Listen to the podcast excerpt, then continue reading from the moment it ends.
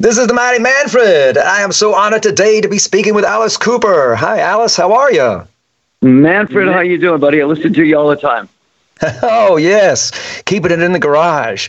So I don't know if I got my numbers straight here, but I think Paranormal is like your 27th album, right? Including 27th uh, album. Wow, yeah. man, yeah. rock and roll's been pretty good to you overall, right? You know what? If you if you keep it rocking, I think you can go on as long as you want to go. Uh, our band has always been. I'm you know I'm born in Detroit, so uh, DN, my DNA is is guitar rock, and uh, I'll never ever move away from that. It, it, just every once in a while you catch you catch a break, and uh, you know this album just seems to be taking off. So it's I'm very very proud of it. Yeah. Oh man, well it's all started with the earwigs and a talent show, right?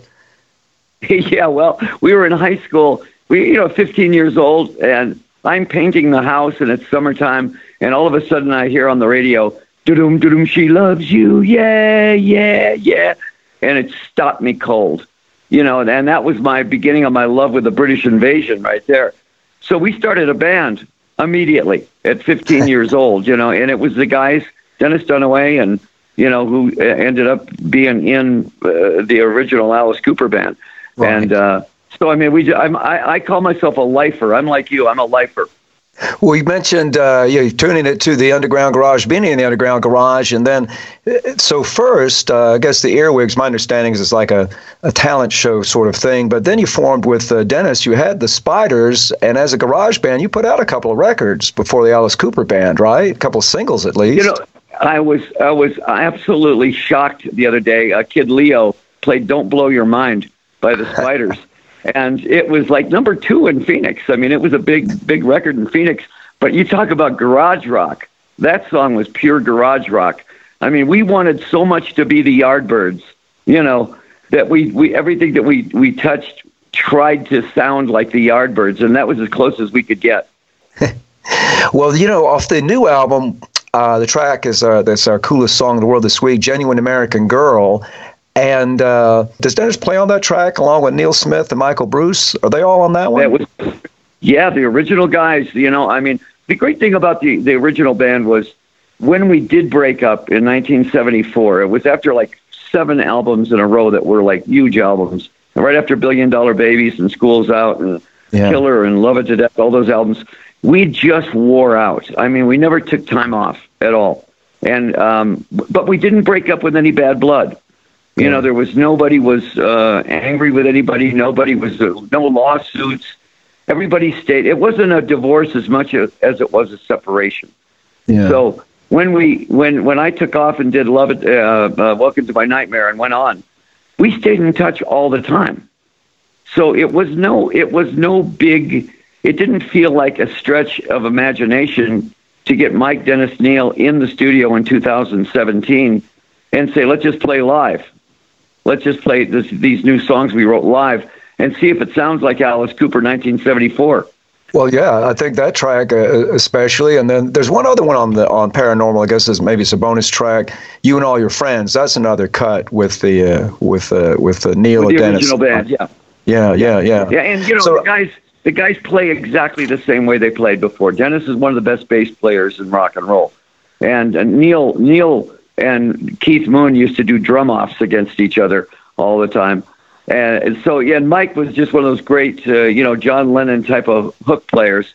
So, you know, I mean, it just was very natural in the studio. It felt great. Well, a friend of mine has told me that um, those guys, you did a show in Nashville recently, and after you get uh, the guillotine comes down, you know, the curtain falls, curtain comes back up, and then those guys were on stage with you, and then you played several songs uh, with them.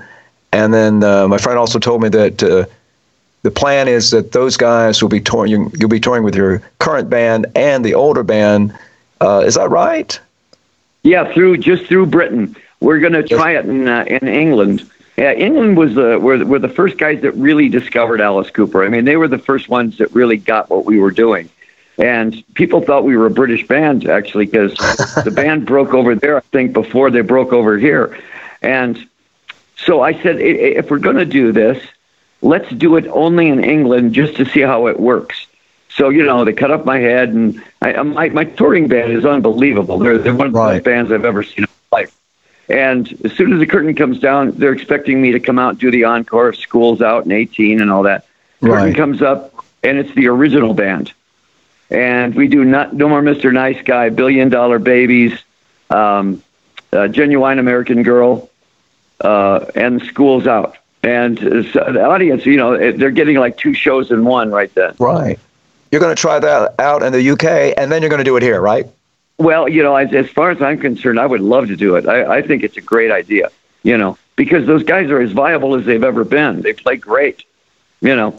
Um, We don't- and the great thing is about these guys is when you play, when I sing with my, with the band, uh, you know, my touring band, Mhm. it's pretty crisp and it's really sharp and it's, you know, when I sing with the with the original band, it's darker, it's dirtier, it's it's just everybody says you sing differently, and it's a different feel all the way.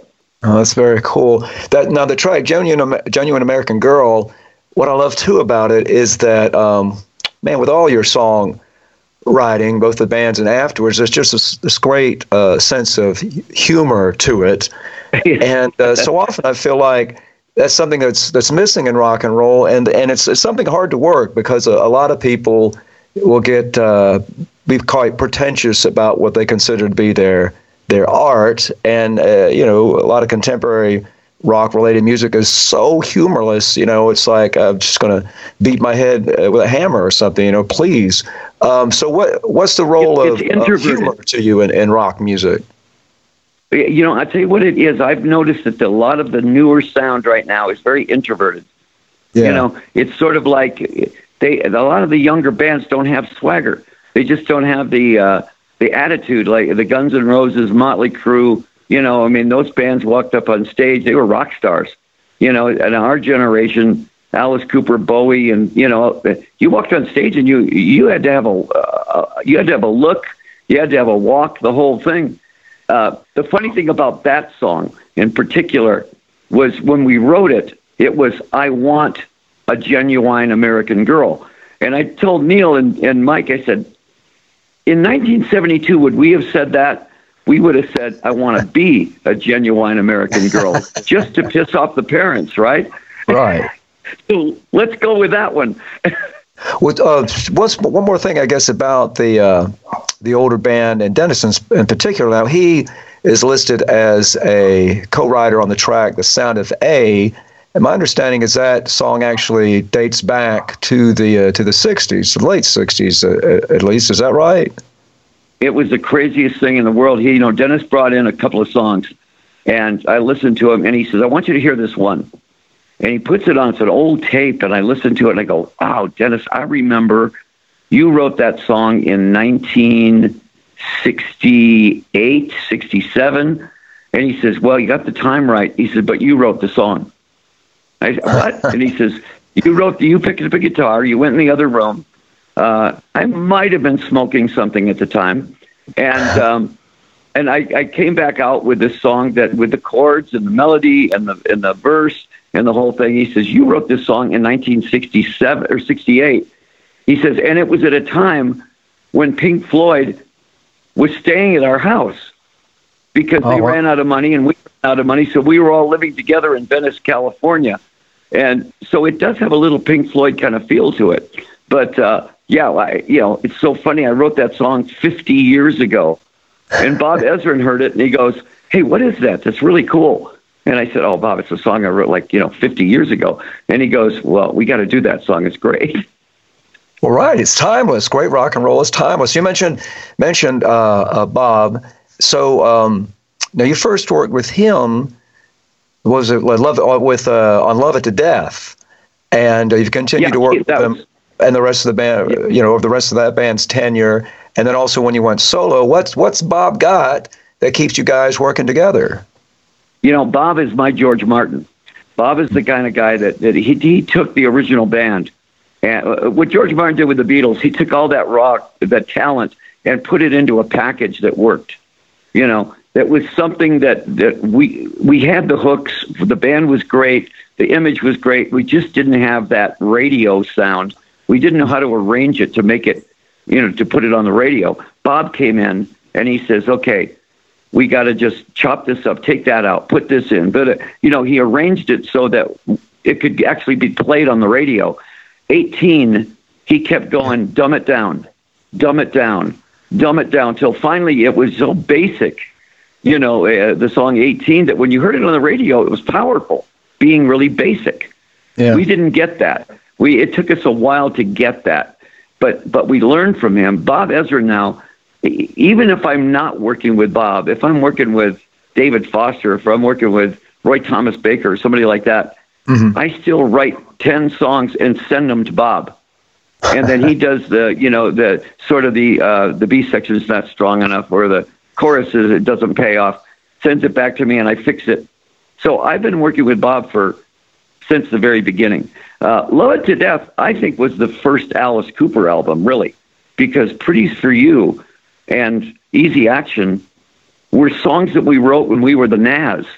You know, not not Todd Rundgren's Nazz, but you know, we were called the Nazz then. Uh-huh. So Love It to Death was actually the first songs that we wrote as Alice Cooper. I didn't know that. I, you know, I'm uh, also I'm a Vincent Price fan. Uh, Vincent, a fine first name, as you know. Um, and I, actually, I, his uh, museum, his art museum, is real close to my house. It's just got kind of funky hours, so I hadn't been able to get over there. And he appears on your album Welcome to My Nightmare. Or you guys also did a TV show together. I was wondering, did Vincent Price ever come to any of your shows? Seems like he would have enjoyed the theatrics. He actually was in Welcome to My Nightmare. The very first two times we did the show, we uh-huh. did it up in Tahoe you know, it's sort of like off Broadway. You know, yeah. we took it to a place to, to try it out, and we did it up at the Sahara Hotel in Tahoe. And he did the show with us. So he came on stage and did the uh, the spider, you know, museum thing, uh, you know, uh, and it was unbelievable to have Vincent Price on stage with us. You know, can you imagine how cool that was?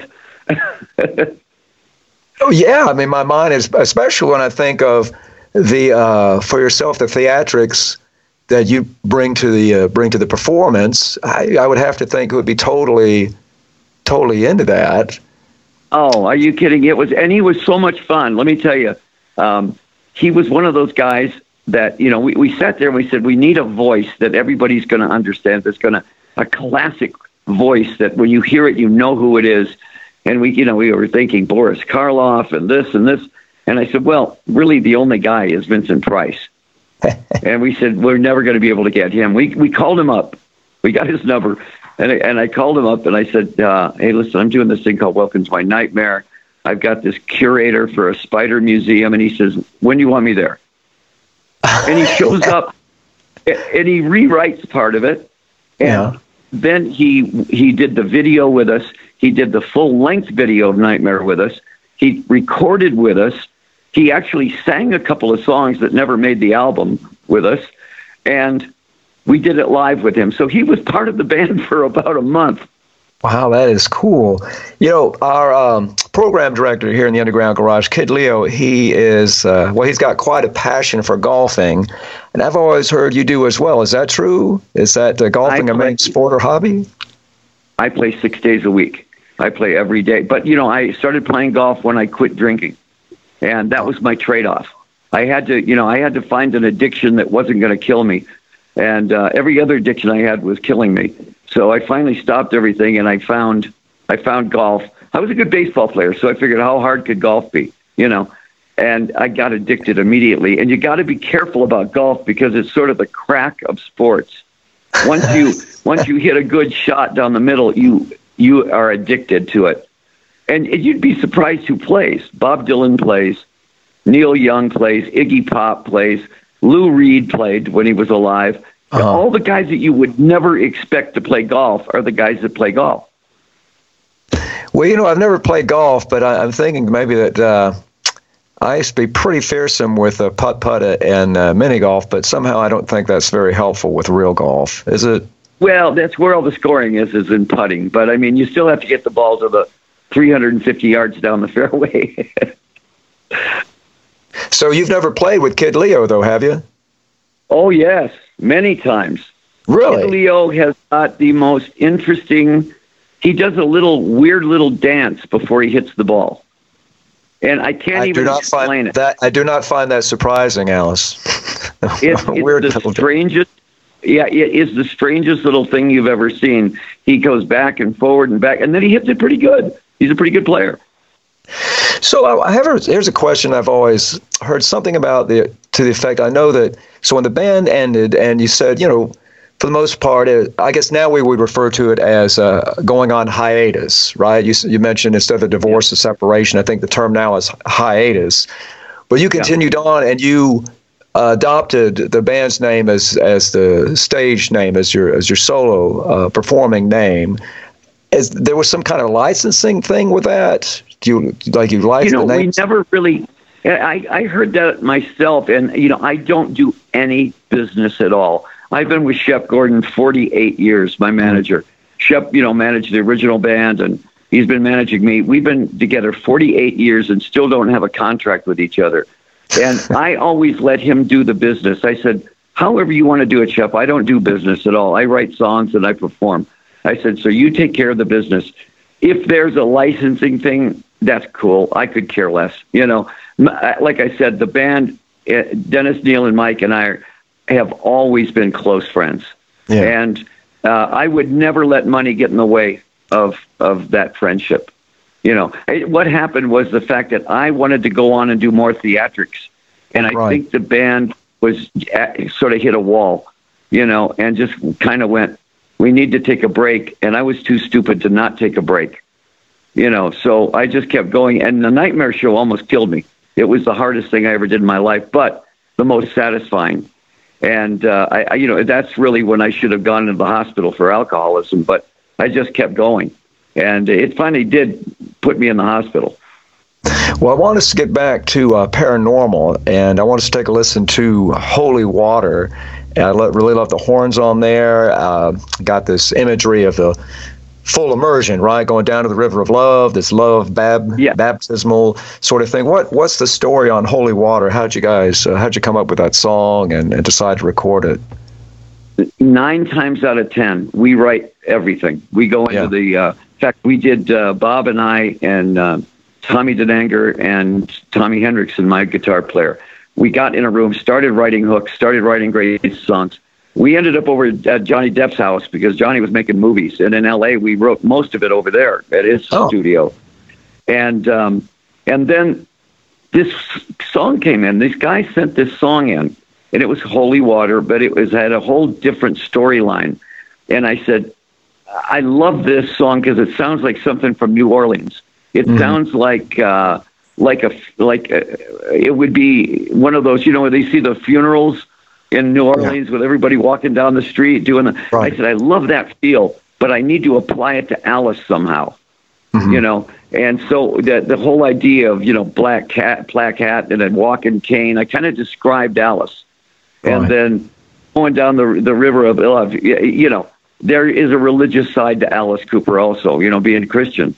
And right. I, I just like the combination, but to me, it was more like like you said, the horns and the the feel of it was this sort of really happy Pentecostal meeting of some sort. And it was so opposite of everything else we were doing. I said, this is going to sound great on the album because it's it's got its own life. It's got its own feel. Yeah. Do you do that when live at all? We haven't done this one live yet. We're just actually right now we're doing Paranoiac Personality on stage, and we're just starting to do um, the Billy Gibbons thing that we did. Uh, uh, fallen, uh, fallen in love. Can't get yeah. up. Yeah, and and and also we're they're learning right now. They're learning uh, genuine American Girl. So we're we're going to kind of rotate songs into the set uh, right now that we're while we're on tour. This band is so good they could learn a song a day, and we could just rotate the songs in. So I think the next one is Genuine American Girl that we're going to be uh, we're going to be putting in the show. Well, I'm glad you mentioned uh, we're going to play um, Holy Water in a moment, but uh, I'm glad you mentioned Fall in Love because uh, that's another one of my favorites uh, on there. And and you know, as soon as I heard "Falling in Love" and I can't get up, you know, I was thinking, oh my God! I, in fact, I mis misthought it. I thought it was the clapper, you know, but that's where it was built. It was built right on that. I kept watching that commercial.